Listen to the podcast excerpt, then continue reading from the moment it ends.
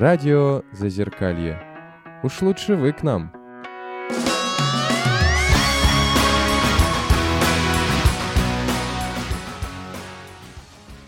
Всем привет, на связи радио Зазеркалье, и мы начинаем наш эфир. Сегодня у нас такая будет тема больше про детский и подростковый возраст, но тоже психологическая. Давайте я вначале представлю тех, кто у нас сегодня есть. Это Наташа. Добрый день. Лена. Привет. Новый участник Александр в первый раз. Здравствуйте. И я Даниил. И в гостях у нас педагог-психолог Пироговской школы Елена Леонидовна Поднебесных. Здравствуйте. Хочется сегодня поговорить, так как вы работаете в школе психологом, и мы с вами уже до этого немножко общались. Мне кажется, у большинства из нас так или иначе было не, не очень простые отношения со школой. У кого-то была травля, кто-то был свидетелем травли, кто-то просто об этом слышал. Я думаю, у всех был очень непростой переходный возраст, когда надо куда-то поступать, надо что-то сдавать, а у тебя там проблемы в семье, а у тебя там еще что-то. Ну, то есть для всех школа этот, мне кажется, такой, если не больной вопрос, то у каждого есть что вспомнить. И хорошее, и плохое. Но, мне кажется, здоровой атмосферой большинство школ в России, и не только в России, похвастаться не может. Хотелось бы с вами поговорить, что вы думаете о важности вот этого возраста и атмосферы в школе.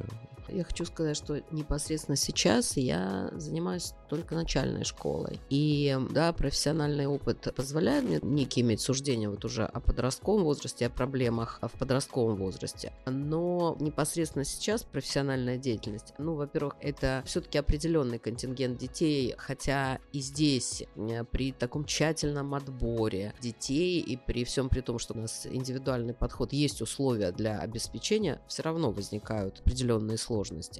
Но если говорить в том ключе, в каком вы сказали, что мало счастливых воспоминаний о школе, то мне здесь тоже трудно судить о масштабе бедствия, скажем так. Я думаю, что, наверное, все-таки не так все драматично.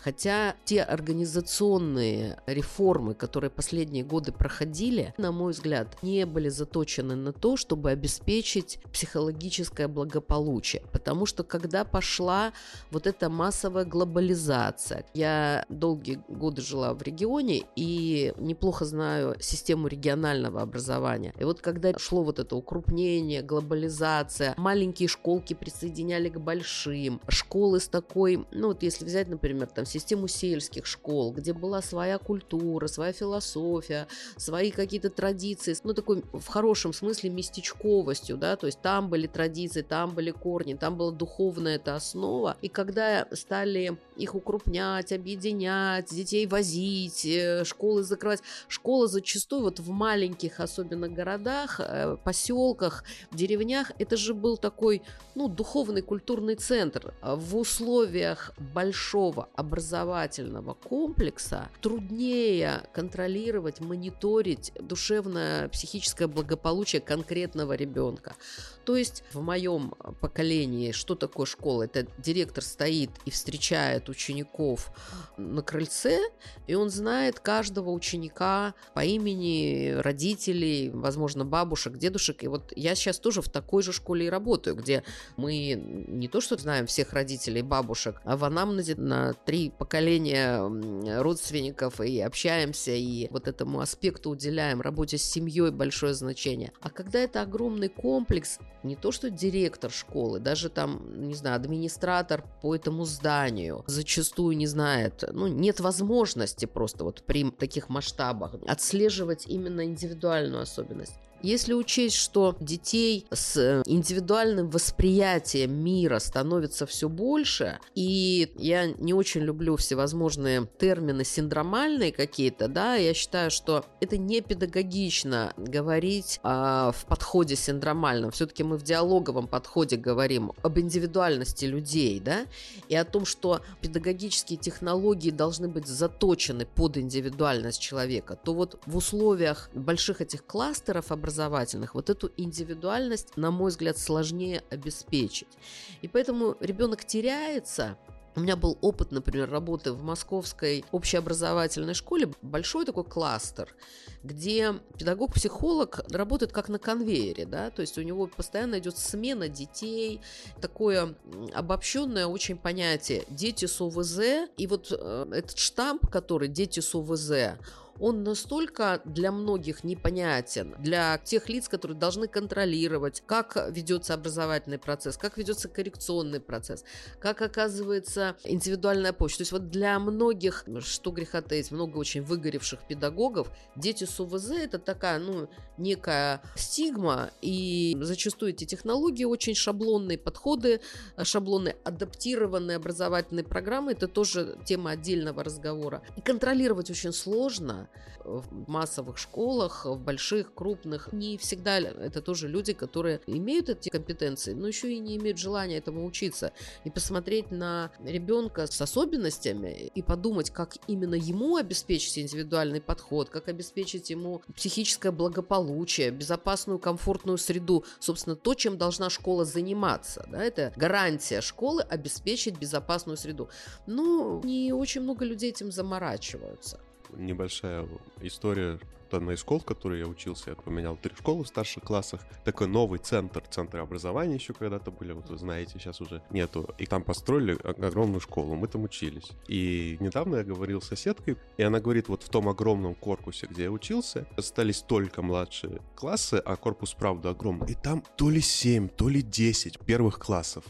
Это какой-то же бешеный поток, то есть, когда три первых класса, да, ты там далеко не всех знаешь, а когда 10, вы говорили о том, что слишком много людей и как это влияет. Вот я тоже что-то вспомнил. Понятно, что не особо поможет, если ты психолога выделишь на 10 первых классов. У меня отец, журналист в образовании, тоже много этим занимается. Он говорит, что в целом, хотя бы в частных школах, в небольших школах, уже начали появляться, и там очень часто есть какие-то грамотные психологи, к которым можно прийти, которые помогают, если что-то случилось, которые могут как-то помочь и в младших классах и так далее, что-то заметить, чем-то помочь помочь человеку. То есть есть ему кому обратиться. Как вот, допустим, в вашей школе или вот всех, что вы знаете, хотя бы здесь мы двигаемся в нужном направлении? Я думаю, что да, двигаемся, потому что те частные школы, которые я знаю, во-первых, их основатели, люди, которые именно адепты такие индивидуального подхода, довольно много э, изучали опыт различный, зарубежный опыт, российский опыт, и надо еще сказать, что современный родитель, который сегодня приводит ребенка в школу, тоже довольно подкован. То есть очень много людей, которые либо профессионально изучали психологию, либо любопытство ради, они имеют такой психологический бэкграунд, и они, в общем, сегодня приходят с запросом, что я привел своего ребенка к вам, а вы уже, пожалуйста, потрудитесь посмотреть на него с интересом, что да, у него вот такой способ восприятия, да, у него, возможно, есть э, какие-то особенности, которые, может быть, не совсем удобны для фронтальных занятий. Ну, может быть, где-то надо предусмотреть тьюторскую помощь. То есть сегодня родитель делает такой запрос, и он готов к диалогу, он готов обсуждать. У нас был случай в школе мальчика с э, синдромом Аспергера.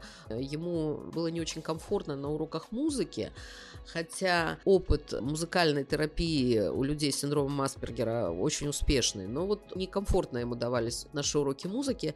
Мама говорила о том, что давайте ему предусмотрим индивидуальный учебный план. Пусть он музыку не изучает в это время, он занимается с учителем информатики и программированием. Я готова оплачивать э, дополнительные занятия учителю по программе и так далее. То есть здесь ну, есть варианты.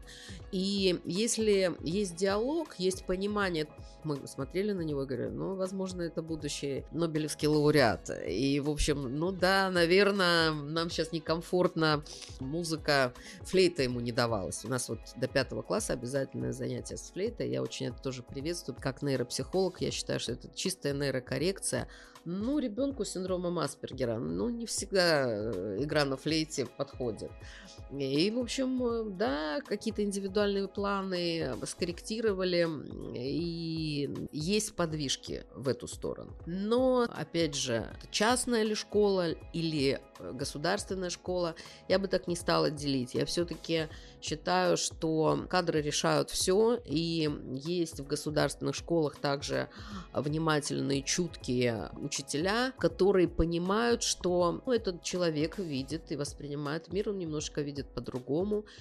И у меня есть, э, ну, скажем так, эффективная э, технология работы с педагогами. Я им привожу пример своей приятельницы, которая занималась с внуком Ельцина. Э, там создали для него центр на Тверской, и, в общем, такие наши ведущие специалисты там работали, создали все условия материальные и так далее. И когда мне говорят, вот с этим ребенком трудно, я говорю, а вот представьте, что это внук Ельцина. Вы найдете время, ресурс, человечность, на него посмотреть вот другими глазами. Так вот, давайте относиться ко всем детям так, как будто это внуки Ельцина. Ну, в общем, где-то вот в таком ключе у меня такой посыл к педагогам.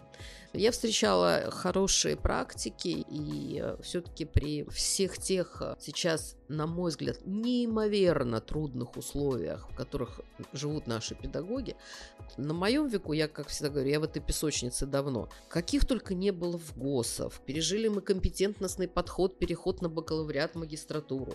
Потом с Болонской системы сказали, что сейчас опять все назад, сейчас мы опять все в специалитет. То западные технологии мы берем, теперь мы западные технологии технологии не берем и так далее и тому подобное. А это все требует гибкости, перезагрузки, большая бумажная нагрузка чисто формальная, формализованная.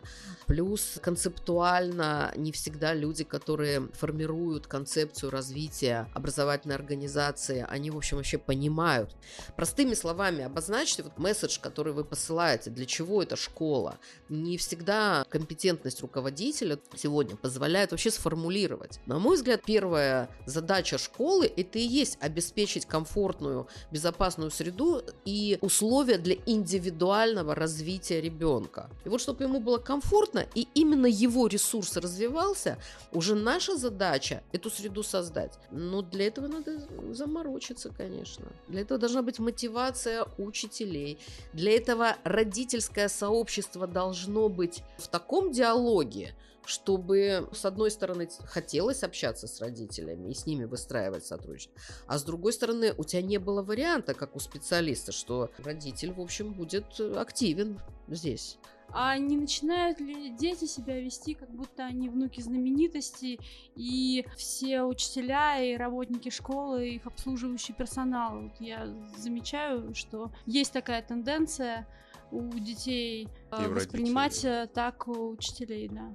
Вот в нашей школе дети русской интеллигенции, потомки знаменитых людей. И мы, с одной стороны, очень приветствуем семейную вот эту историю и гордость за свою семью. У меня такое занятие с первоклассниками, самопрезентация, когда они через полгода, первые полгода с ними занимаются сенсомоторикой, а потом у меня такое занятие «Расскажи о себе».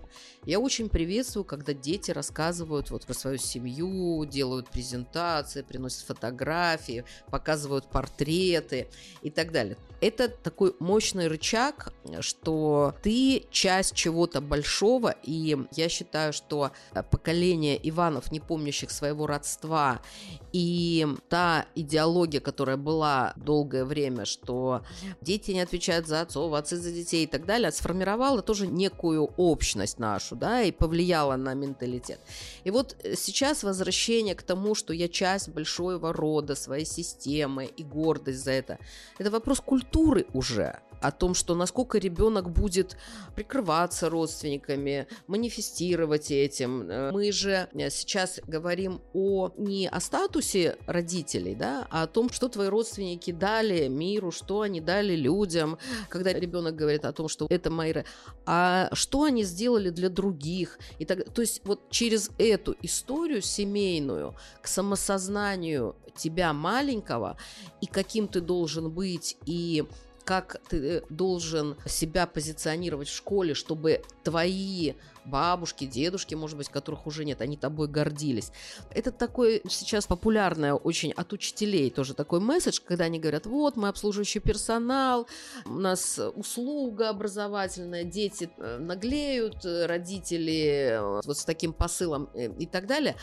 А мне кажется, что семья это как раз, если правильно выстраивать, э, опять же, вдумчиво технологию работы с родителями, то через семью мы как раз и можем воздействовать действовать на ребенка, вот именно формируя его самосознание, опору, и это его укрепляет. Это долгий путь, не всегда он э, очень такой сразу эффективный, но мой опыт говорит, что это чуть ли не единственный путь. Радио Зазеркалье. Нас слышат не все.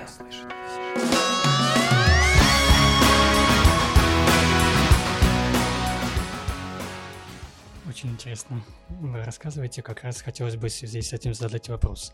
Как выстраивать вот эту технологию взаимодействия с родителями и воздействия на ребенка через его семью? Если мы рассматриваем два аспекта, такой развивающий аспект и корректирующий, да, хотя я не люблю слово коррекция, я все равно считаю, что даже если мы занимаемся вмешательством каким-то, то это все равно развитие, а не коррекция. Но не будем сейчас про термины, про технологии. Индивидуальный подход всегда требует времени у специалиста, который работает. Построить диалог сегодня с родителем очень непросто, потому что есть часть родителей, которые привели в школу, а особенно в частную школу, заплатили денег, и, в общем, они считают, что это ваша задача, работайте. Мы уже на этапе отбора в школу стараемся сразу договориться на берегу, что, ребят, если вот у вас такой заход, то вы не наши. Несмотря на то, что ребенок вполне себе когнитивные функции все развиты, и он хорош. Но мы с вами педагогику сотрудничества не построим. Если родители говорят, что да, мы будем в диалоге постоянно, особенно в начальной школе, вот я как психолог начальной школы, а, я очень много работаю с семьей. То есть я всегда привожу пример Башмета, который вспоминает, что меня привели в музыкальную школу, спросили, ты хочешь на скрипке играть? Я сказал, нет, не хочу. А мама хочет? Да, мама хочет. И его приняли. Так вот, если мы видим, что семья конструктивно с нами готова в диалоге, у нас общие такие рэперные точки в будущем. Но есть второй тип семей и тип особенно мам, гиперопекающие, гиперответственные. Не буду далеко ходить, вот у меня живой пример. Мы проводили в четверг конкурс стратегии и логики. И один мальчик у нас не выполнил задание, и надо было ему там уехать на соревнования, все такое. Он попросил, он говорит, я не выполнил, переживал, три раза ко мне заходил. Я ему говорю, выдохни. Он говорит, не могу, там японская головоломка была, ему нужно было решить. Вчера вечер, я, извините, на даче праздную китайский Новый год. Мне пишет его мама в чате. Вы знаете, ну вот он переживает, ну не выполнил. Вот как эту головоломку решать? Тут у меня песни поют, тут у меня камин, тут у меня это, я, значит, с ней в переписке. И я пишу, как здорово, какой молодец. Ну, понимаю, что нельзя ребенку, пока вот у него глаз горит, э, стоп ему говорить. С другой стороны, я думаю, ну, время 9 вечера, частная жизнь там и так далее. Но вот есть такие родители, которые тоже готовы тебя и в субботу, и в воскресенье, они сконцентрированы на своем ребенке. Мы, конечно, очень стараемся поддерживать вот этот момент, огонь когда есть, тепло есть, и понятно, что переживает она почему. Не потому, что она тревожная, а потому, что она видит, что он переживает. И, конечно, мы вчера эту головоломку там, в общем, добили. Это было уже ночью почти и так далее. Но, во-первых, у меня, например, есть временной ресурс. А, во-вторых, э, я тут редкий приятный случай, когда ну, мне просто радостно и счастливо с ними, потому что я всегда говорю, что эти дети дают надежду и возможность, когда я вижу, что есть такие родители, есть такая среда, мне кажется, что ну, где-то еще в России есть, в другом городе, в Москве есть, там, в, в классе в каком-то. И это всегда делает нас немножко оптимистами, потому что это же наше будущее мы понимаем, что растет какое-то здоровое поколение, не, менее невротичное, чем мое-то точно, там, чем ваше и так далее. То есть я очень надеюсь, что невротиков будет меньше, хотя со всякими событиями другими не знаю. Но, во всяком случае, наша задача делать, чтобы вот хотя бы там, где мы можем делать. Да, это важно хотя бы где-то. На самом деле я нагнал страху в начале, но потому что я действительно много знаю историй не очень хороших. Но у меня в целом было не только плохое, но и хорошее было.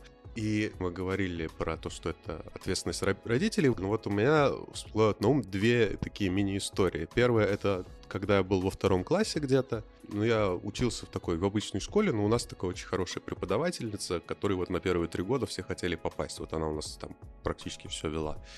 Ну, я бы не сказал, что у меня было СДВ, но у меня там плохой почерк, я такой быстро везде бегаю, и, конечно же, как мальчик, не привык делиться своими какими-то вещами, я был такой весь бешеный, такой слишком активный, и каким-то образом я помню, как меня нашла какая-то девушка-психолог, которая там была, и я помню, как мы идем с ней по лестнице, и она мне говорит, а, у нас внутри это как чаша, как кубок, если ты не будешь ни с кем говорить, то ты не боишься, что у тебя рано или поздно это переполнится. И через много лет, конечно, я это уже вспомнил. Тогда вот мы так раз поговорили, она была, конечно, права, и больше мы не виделись с ней, да. И я, конечно, думаю иногда, вряд ли бы я во втором классе прям сознательно бы к ней пошел, но если бы как-то все сложилось, может быть, мне было бы чуть проще. Это первая часть истории про то вообще, как можно достучаться и можно ли вообще достучаться в этом возрасте и как наладить это взаимодействие.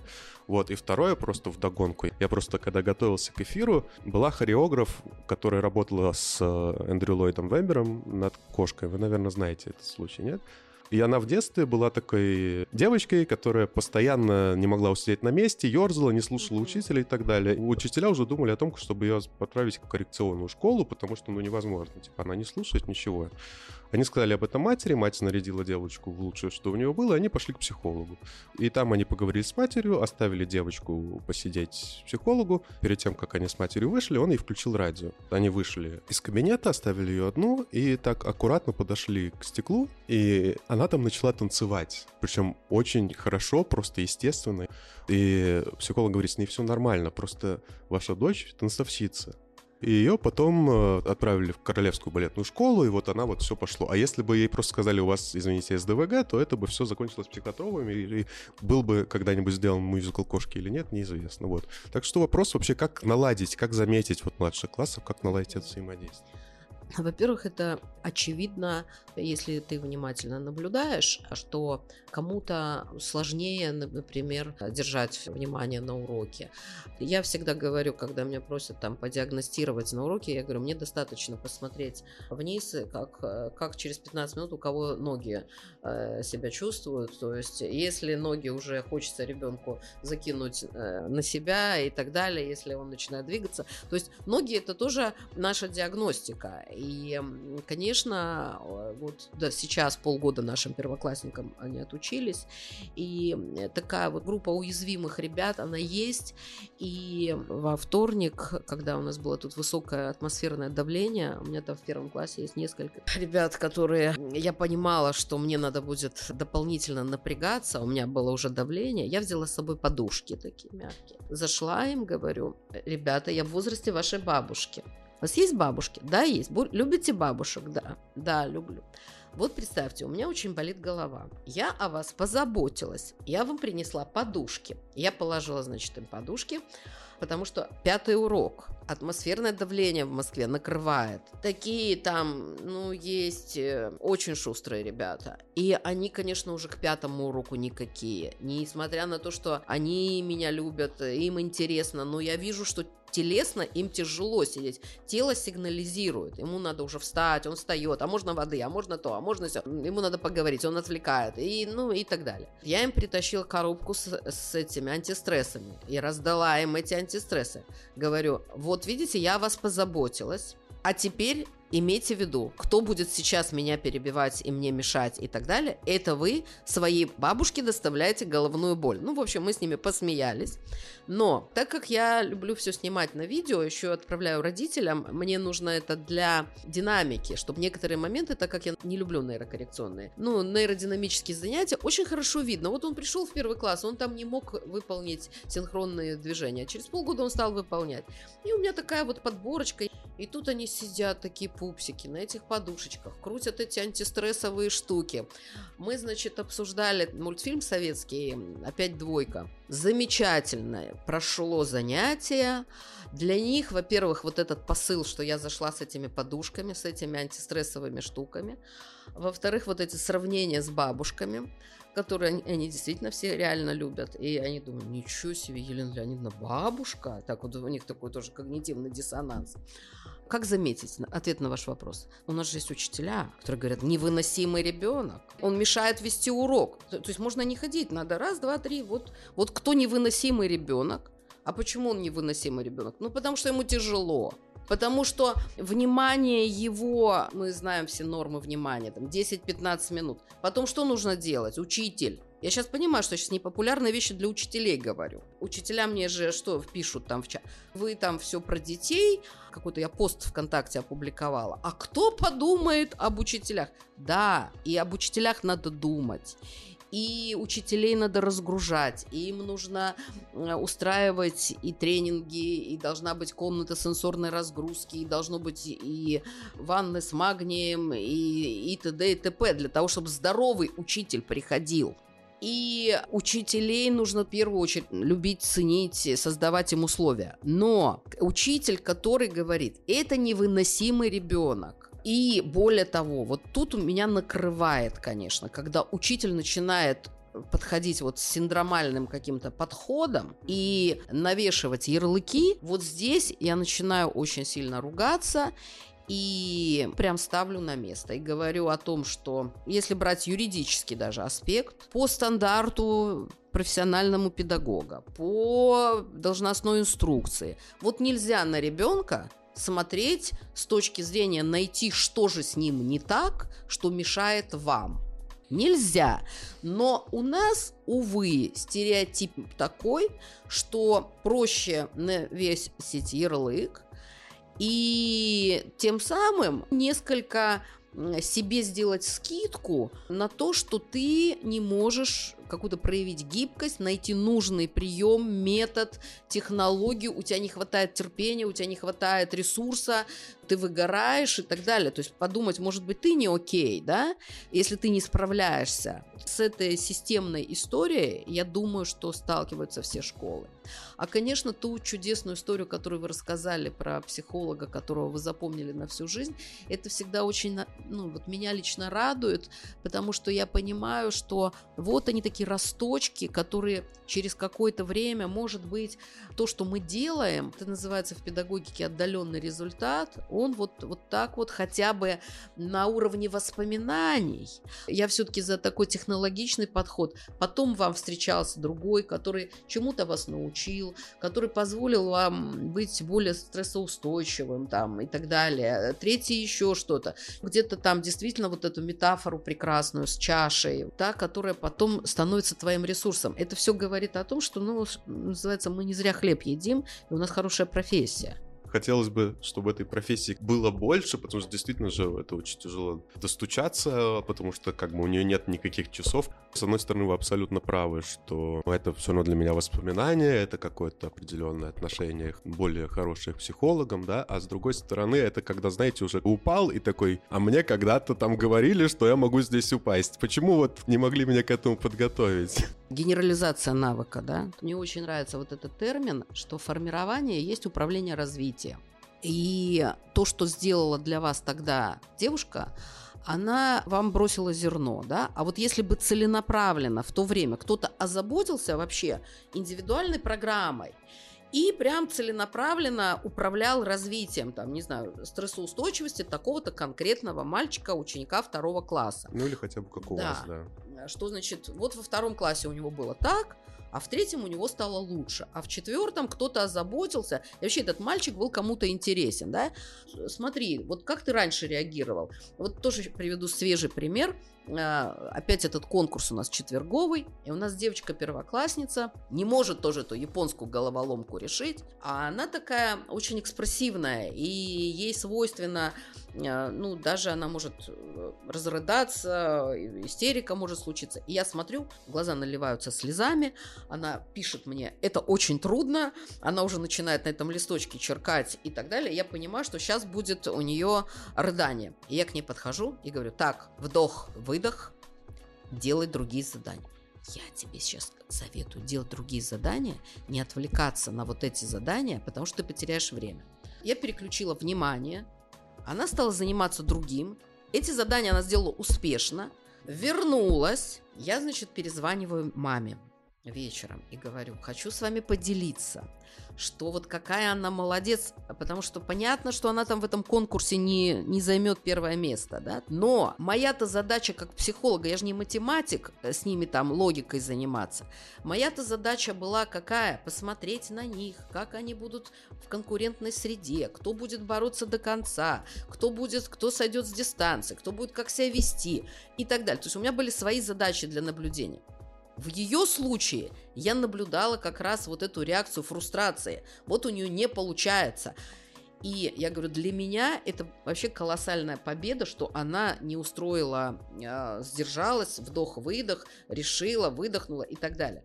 То есть, опять, есть возможность про каждого понимать, что вот тут есть уязвимость у ребенка. И важно в этой уязвимости не сформировать чувство неполноценности или чувство вины и стыда что ты не такой, как все. Потому что любимый педагогический прием – это стыдить. А еще в мое время и сейчас это, это делать публично. Врачи это называют вторичная невротизация. То есть, когда mm. ты и так тебе надо больше ресурса, чем другому человеку для успешности, ты больше энергии на это тратишь. А еще, если ты при этом получил опыт неуспешности, а тебя еще и стыдят, а стыдят тебя публично, мне кажется, вот это очень важный момент. И здесь сейчас хороший опыт. Появились родители, которые обращают внимание педагогов на то, чтобы педагоги так не делали. Вот это, мне кажется, что очень важно. У ребенка вот здесь затык, здесь у него плохо получается пожалуйста, вот за это его не ругайте, потому что здесь у него искусство маленьких шагов, и здесь очень важно, чтобы у него вот э, этот момент не случился. Вот это все-таки тонкие очень вещи, я все равно на первое место ставлю семью. Что если родитель в осознанности и вот в таком подходе, что мой ребенок личность, заслуживающая уважения, он будет и диалог строить со специалистами и так далее. И тогда есть надежда, что и педагоги прислушаются, и родитель либо достучится до педагогов, либо сменит систему, сменит школу и так далее. Радио Зазеркалье. Это нормально.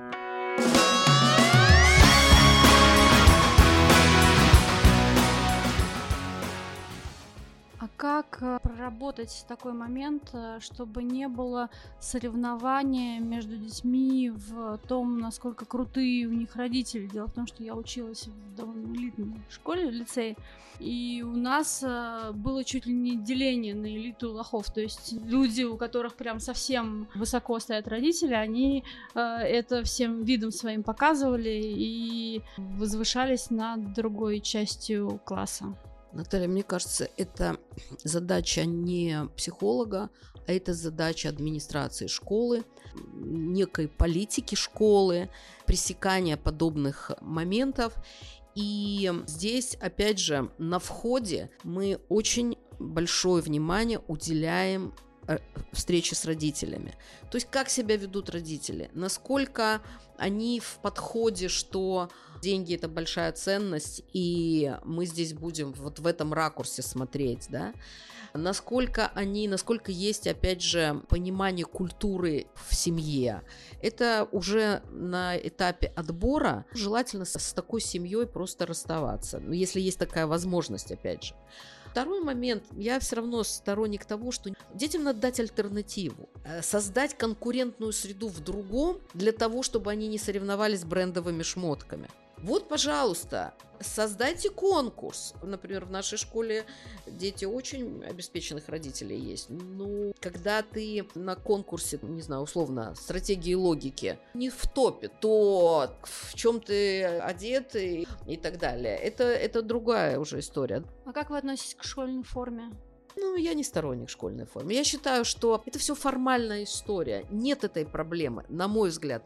Если опять вдумчиво к этому относиться, и если администрация школы этим озабочена серьезно, да, есть там у них какое-то разделение, дискриминация, да, Почему она есть? Что случилось? Почему такая вообще история случилась в классе? Почему классный руководитель не работает? Возможно, с родителями тоже не проводится... А, на входе это были не те семьи, которые пришли, Б, работа не проводилась и так далее. А самое главное, что у детей нет другого альтернативы, конкурентной среды другой нет. Вот они и соревнуются. Поэтому возвращаться к какой-то унификации, но они все равно будут выделяться. Это для них свобода самовыражения. Это для них возможность прощупывания своих границ. И в мое время это было.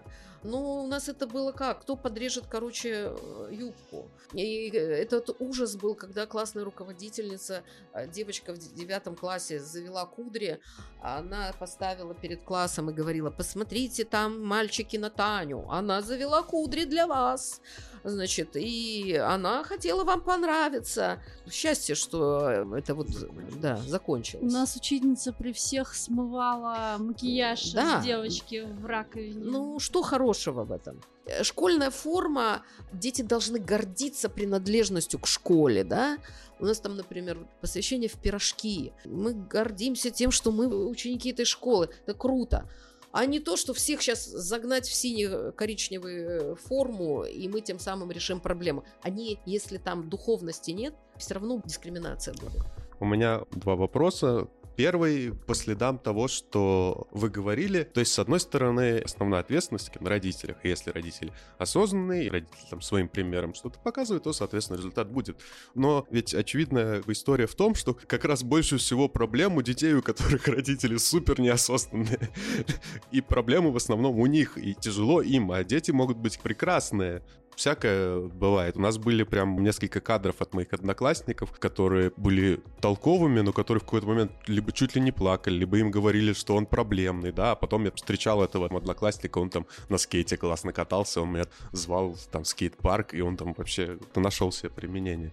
В общем, во-первых, если ребенок сам идет на контакт, можно ли как-то помочь таким детям? Это первый вопрос. И второй, который просто я хочу задать, и хочу, чтобы вы чуть о нем поговорили. Меня очень зацепило, что вы говорили про такие гуманистические основы в вашей школе, то, что для вас воспитывание вот этих нравственных ценностей, вот это все, вот как вот это происходит вообще? Что это такое? Почему это настолько важно, что это формирует? Первое про детей неосознанных родителей. Здесь тоже такой э, очень э, тема отдельного разговора, потому что понятие осознанных родителей – это тоже тема без дна. Мы все по-разному взрослеем, и мне особенно сейчас интересно наблюдать ну, такие конфликты девочек-подростков с э, мамами, которые тоже ведут себя как подростки. То есть мама молодая, красивая, в поиске кавалера, мы с ней как подруги и так далее, не формируют никакие границы, и мы с дочерью подруги, а потом, когда дочь в пубертате, не знают, что с ней сделать. Если брать э, психоконсультирование и работу с такими, я скажу честно, я не люблю работать с подростками. Я люблю дошколку, начальную школу, там, где они э, рады, готовы э, тебя слушать, слышать, и ты видишь вот эти всю, эту всю динамику, и тебе понятен результат подросток, он же как оголенный нерв, эмоциональные эти качели. И родитель, с одной стороны, э, они говорят, да, я все понимаю, та-та-та-та-та-та-та-та. Но родитель не готов взрослеть, а подросток ему в пубертате дает шанс идет же небольшой регресс, и подросток тоже вот немножко становится таким маленьким. И, казалось бы, родитель, который в детстве там что-то не сделал, вот тебе шанс, он готов сейчас, ты, ты вот, вот сейчас с ним стань ближе. А родителю-то кажется, что он еще успеет стать ближе. И вот он упускает вот это золотое время, а потом все – рядом с тобой взрослый, выросший твой ребенок, а он уже не близкий. И тебе уже, у тебя уже шансы сделать из него единомышленника. Такого вот, мы с тобой одной крови, ты мне, ты мне брат, да, вот уже все, вот это время последнее, это пубертат. И в основном все проблемные, ну, те, которые ко мне попадают, подростки, почему я мало с ними работаю и не беру их вот в сопровождение, потому что подросток пришел, он готов, а нужно в диалоге со взрослым И надо отметить, что дети, они всегда ответственность берут на себя. Они говорят, я плохой, я что-то не так сделал, да. Они не говорят в обвинительном залоге про взрослого, да. Когда ты выходишь на диалог с родителями, а родители начинают в обвинительном залоге, он плохой. И ты ей говоришь, слушай, ну ты, ты сама-то меняйся. Не будешь ты меняться, ничего не будет. Как? Я работаю 24 на 7, лучшие школы, репетиторы, э, бассейны. Меняйся, расти вместе с Вот ним. это вот. Я не себя, я ребенка к психологу привела. Да, я привела ребенка к психологу. И все, я понимаю, что я сейчас убьюсь об эту мамашу, потрачу кучу времени и сил. Она не хочет взрослеть, эта мама. Ну, что я в таком случае? Я понимаю, что, ну, хочется подростку, мальчику, девочке прийти, просто, что называется, куда-то слить эмоции. Я тогда вот такой жилеткой работаю, но я понимаю, что такой вот динамики и программы, выстроить какую-то программу вот в русле когнитивно-поведенческого подхода не получится без второй стороны, потому что в подростковом возрасте очень важно, чтобы значимый взрослый был с тобой в диалоге и тоже менялся. И вот тут мы спотыкаемся об вот этот консерватизм взрослых, который вдруг вот тоже они регрессируют. Второй вопрос про основу, гуманистическую основу. Ну, это тоже планета целая, да? Э, Я скажу, где я это встречала. Я из Калининградской области, там вот есть такой провинциальный, в самом лучшем смысле этого слова, город Черняховск, бывший Истербург потрясающее место, где сошлось очень много исторических, культурных потоков и так далее. И вот маленький город, который там после э, Великой Отечественной войны восстанавливали из руин, и все, кто там проживает, это все потомки первых переселенцев. Все- ну, можно сказать, в этом городе все друг друга знают. Почему там, как я говорю, культурная столица? Потому что это было много военнослужащих, у них были жены, жены э, были с хорошим образованием, музыкальные традиции, салоны, гостиные. Но вот эта тема Великой Отечественной войны, Ивана Даниловича Черняховского, ветеранов, которых носили на руках. Вот я еще застала почти столетних ветеранов, которые были самые почетные жители города, потому что это реально город такой с традициями. Это булыжники, которые жители города не дали распилить, э, эти автомобилисты, э, значит, за то, чтобы закатать все в асфальт, а там, значит, эти булыжники уникальные, и жители говорили, это же наше национальное достояние, и, а дети на этом растут. Это школа, в которой директор 30 лет она директор в этой гимназии, или больше даже, учила точно так же. Бабушка еще там была, там, мама, э, внуки. Каждый день она стоит у входа. Здравствуйте, как ты себя чувствуешь? Ты сегодня хорошо выглядишь. Это, э, ну, такие хорошие традиции советской школы, типа субботников, типа уборки кладбищ, э, помощи пожилым в уборке и так далее. То есть вот эта часть, которую взяли из советской системы. Но это все прозрачно, все открыто. Есть городское осуждение, где тебе действительно за какой-то поступок стыдно. Есть, наоборот, гордость. Еще такой важный очень аспект, хочу сказать, вот э, если брать духовность. Я возглавляла там маленький региональный институт педагогический, и напротив был храм. И такой был священник, отец Ильинский. Он, значит, все время говорит, пойдите, позовите директора. Я, в общем, аккуратно очень во, во все эти события, в какие-то з- встречи, сборы там и так далее. То есть формально не хотелось, а каким-то вещам я еще тогда вот, ну, не приходила, да, на пути. Он меня всегда приглашал. У меня такая чудесная есть фотография, где а, мы создали кабинет, назвали его «Диалог культур и религий». Потому что этот город, он находится рядом с Литвой, там сохранился католический костел. Там в католическом костеле до сих пор, эм, я вот когда попала, малюсенький город, чудесный сохранился Святого Бруна католический костел, я слышу Аве Мария, у меня такая нереальность происходящего. И мы понимали, что пусть это два ребенка, но это дети, Это их культура, и они хотят, чтобы католичество было рядом с православием. И мы сделали такой кабинет, назвали его «Диалог культуры и религии» для того, чтобы, например, дети католиков могли прийти в Рождество и отпраздновать свое Рождество. А мне из эм, Российского еврейского конгресса передали атрибутику определенную. У нас был православие, католицизм, то есть представлены все религии, иудаизм и такой маленький уголок вот по каждой религии, для того, чтобы каждый ребенок мог, ну, мусульмане, хотите ваш праздник, приходите, отмечайте, мы все придем к вам в гости скажем так, у нас не было никаких проблем с проявлением ксенофобии, потому что мы все равны, мы все имеем возможности и так далее. То есть создать условия. Это к вопросу о духовных ценностях, да, о принад... я сегодня уже говорила о принадлежности к семье.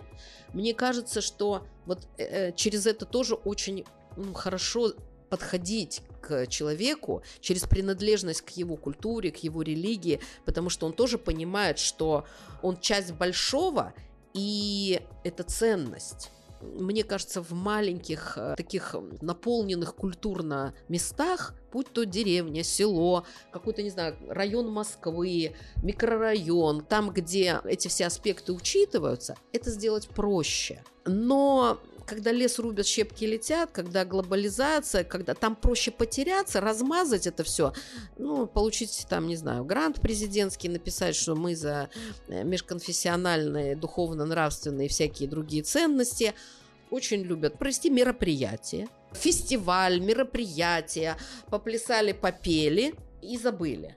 А потом мы говорим, боже, давайте сделаем э, план э, с борьбы там с противодействием ксенофобии и, и т.д. и т.п. Это тоже очень важный аспект, который ну, мы знаем, что в Москве есть у нас районы, где в классах э, половина детей, например, мусульмане. И как сказать о приоритете православия для...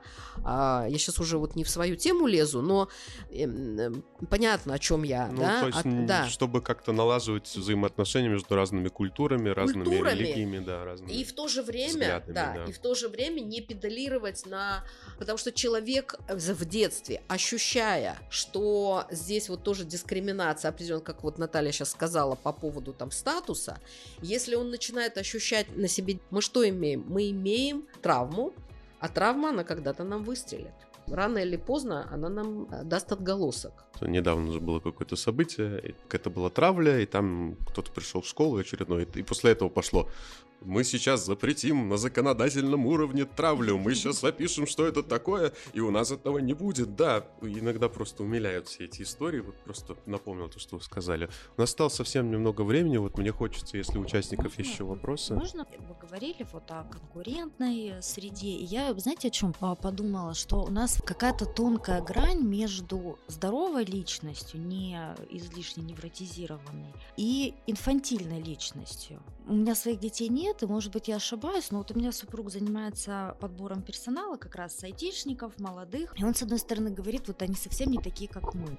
Они э, смелее, активнее, они не боятся потерять работу, потому что они сразу найдут новую, они легко меняют место uh-huh. жительства. Мы с ним в этом, мы из провинции, мы из таких не слишком обеспеченных семей, и для нас вот очень страшно допустить ошибку, потому что это, ну, как-то вот с детства чревато большими потерями, и нужно учиться лучше всех, чтобы как-то вот в этой жизни чуть-чуть, в общем, лезть из кожи вот, чтобы, чтобы какой-то уровень жизни себе обеспечить. Но в то же время вот это вот понимание, что если я не сделаю что-то достаточно хорошо или не сделаю вообще ничего страшного, мне кажется, не формирует в человеке очень важный вот этот момент э, стремления, самоорганизации, какой-то самокритики, адекватного вот самоощущения. Мне кажется, что это есть сейчас в нашей жизни, когда ответственность дети перекладывают на учителей, учителя на Министерство образования, и в итоге этот ребенок вроде как ничего никому не должен, и все вокруг ничего никому не должны, и он как-то, и ему ничего и не надо, он как-то не особо ни к чему не стремится. Мне кажется, что как будто из лучших побуждений мы пришли немножко к такому обратному эффекту. Как вы ну, безусловно, сытое поколение, которое выросло в безопасности, поколение, которое мамы читали доктора Спока, потом слушали психологов. Я помню еще время, когда мы родителям говорили водить детей в развивающие кружки, а потом было время, когда мы говорили, не надо Мгм, ребенка в полтора года вводить в развивающие кружки. Дайте ему э, спокойно развиваться. Да, безусловно, вот этот момент э, присутствует. И немножко, помните, нас всегда умиляло, когда мы в Европу стали путешествовать, и мы, например, наблюдали в Италии э, 30-летние дядьки живут с, с мамами, и мы думали, ой, какие они инфантильные, какие они пупсики с мамой живут, им ничего не надо ну, у каждого же свое взросление, да, происходит. Да, он до 30 лет живет с мамой, он повзрослел, но зато потом, когда он станет отцом, он будет к своему ребенку относиться осознанно, потому что он дозрел Мгм. до того, чтобы стать отцом. Тот, который говорит, да я в 18 лет пошел на завод, у меня потом трое детей родилось, я еще учился, подрабатывал, Мгм. вагоны разгружал и семью обеспечил. А, молодец, да, здорово, в конкурентной среде, в Мгм, жесткой мгм. там. Ну, ничего, вырос я, выросли дети, и сами вырастут, и улица их воспитает, и, и так далее. Ну, тут такой вопрос э, спорный. Я всегда, когда мне говорят, наше поколение выросло без психологов, э, ничего, видите? Я Мгм. говорю, ну, хорошо, что мы видим? Ну, да. поколение массовых да. невротиков, да, которые, в общем, э, психосоматика и так далее. Зато ваши дети теперь ходят к психологам, да?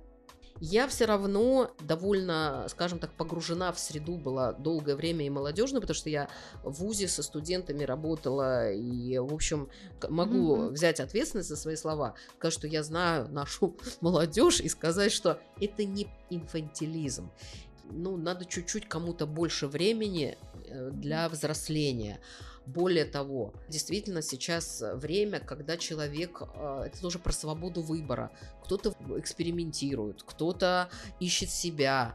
Сломались же вот эти стереотипы о том, что кто-то чему-то кому-то должен. Ну, во всяком случае, пытаемся ломать эти стереотипы о том, что это твоя жизнь, и ты вправе этой жизнью распоряжаться. И степень ответственности, она, в общем-то, зависит опять от того, насколько сформирована опора устойчивость личности, насколько сформировано самосознание, которое в том числе вот, вот эти все по кирпичику э, взрослый вкладывает. Инфантилизм, ну, есть у какой-то прям вот явно выраженной группы, может быть, есть. Я просто помню, у меня в Калининграде был запрос от местных наших. Один человек пригласил, он хотел сделать передачу «Наследник». И он говорил, Елена Леонидовна, как создавать трудности там ребенку? Потому что, ну, нет трудностей. Что надо делать, чтобы вот он, он жил в конкурентной среде? И у нас такая была попытка такого диалога на, на- на телевидении. То есть люди заморачивались над тем, как создать ребенку дополнительные сложности. Ну, как мы видим, так кармическая справедливость происходит, потом так что, ну, в жизни все меняется. Сейчас вот вообще вчера бот дракона вступил в свои права, и там сейчас нам говорят, что сейчас вообще идет кармическая перезагрузка, и сейчас вот все встает так на свои места, что вот нам трудности и будут. Вот нам экзамен всем на и, и темы инфантильным, и на взросление, и стойким, и на опороустойчивость, и на доброту, и на эмпатию, на порядочность. Вот мы сейчас все в, в равных условиях. Опять все это обнулилось. И вот, пожалуйста. Вот, наверное, тот человек радуется. Вот, наконец-то, вот трудности. Ну, нет, я, судя по Фейсбуку, в Швейцарии э, создал опять подушечку Это безопасности. трудности, а в очередной раз не для него. Да. Э, Я хочу здесь сказать, что фраза про богатые тоже плачут, она абсолютно справедлива, потому что реально вот ко мне, например, э, когда обращались женщины, у которых абсолютно все есть, ну сказать, что процент счастливых женщин среди тех, у которых очень богатые мужья, дома на Рублевке, все есть там, я не знаю, а, он выше, чем среди те других и так далее. То есть вот, ну, это не статистика откуда-то, это вот моя личная статистика, что благополучие наше психическое и ощущение счастья, вот мой опыт говорит о том, что это вне зависимости от социального статуса, денег и так далее. Это вот именно от детства. Конечно же, как Набоков говорил, балуйте детей, потому что неизвестно, какая впереди их ждет судьба. И потом э, второй момент от работы над собой, ну и госпожу удачу тоже никто не отменял. Кого мы встретим на этом пути, какой мы вытащим где-то лотерейный билет. Поэтому вот э, я думаю, что здесь все справедливо. Спасибо. Не за что. Плохие шутки пошли. А, да, на этой ноте мы и закончим. Напоминаю, что мы сегодня говорили о создании здоровой атмосферы для детей и в школе, и, и вне школы, и в других местах. В гостях у нас была Елена Леонидовна Поднебесных, педагог-психолог Пироговской школы. Спасибо вам большое, что пришли. Спасибо за нашу атмосферу. Получился да. такой живой разговор, душевный. Спасибо. Да, было прям очень интересно. Надеюсь, что мы все однажды будем посвящены в пирожки. Всем спасибо. Оставляйте комментарии, слушайте и до новых встреч. Пока. Спасибо.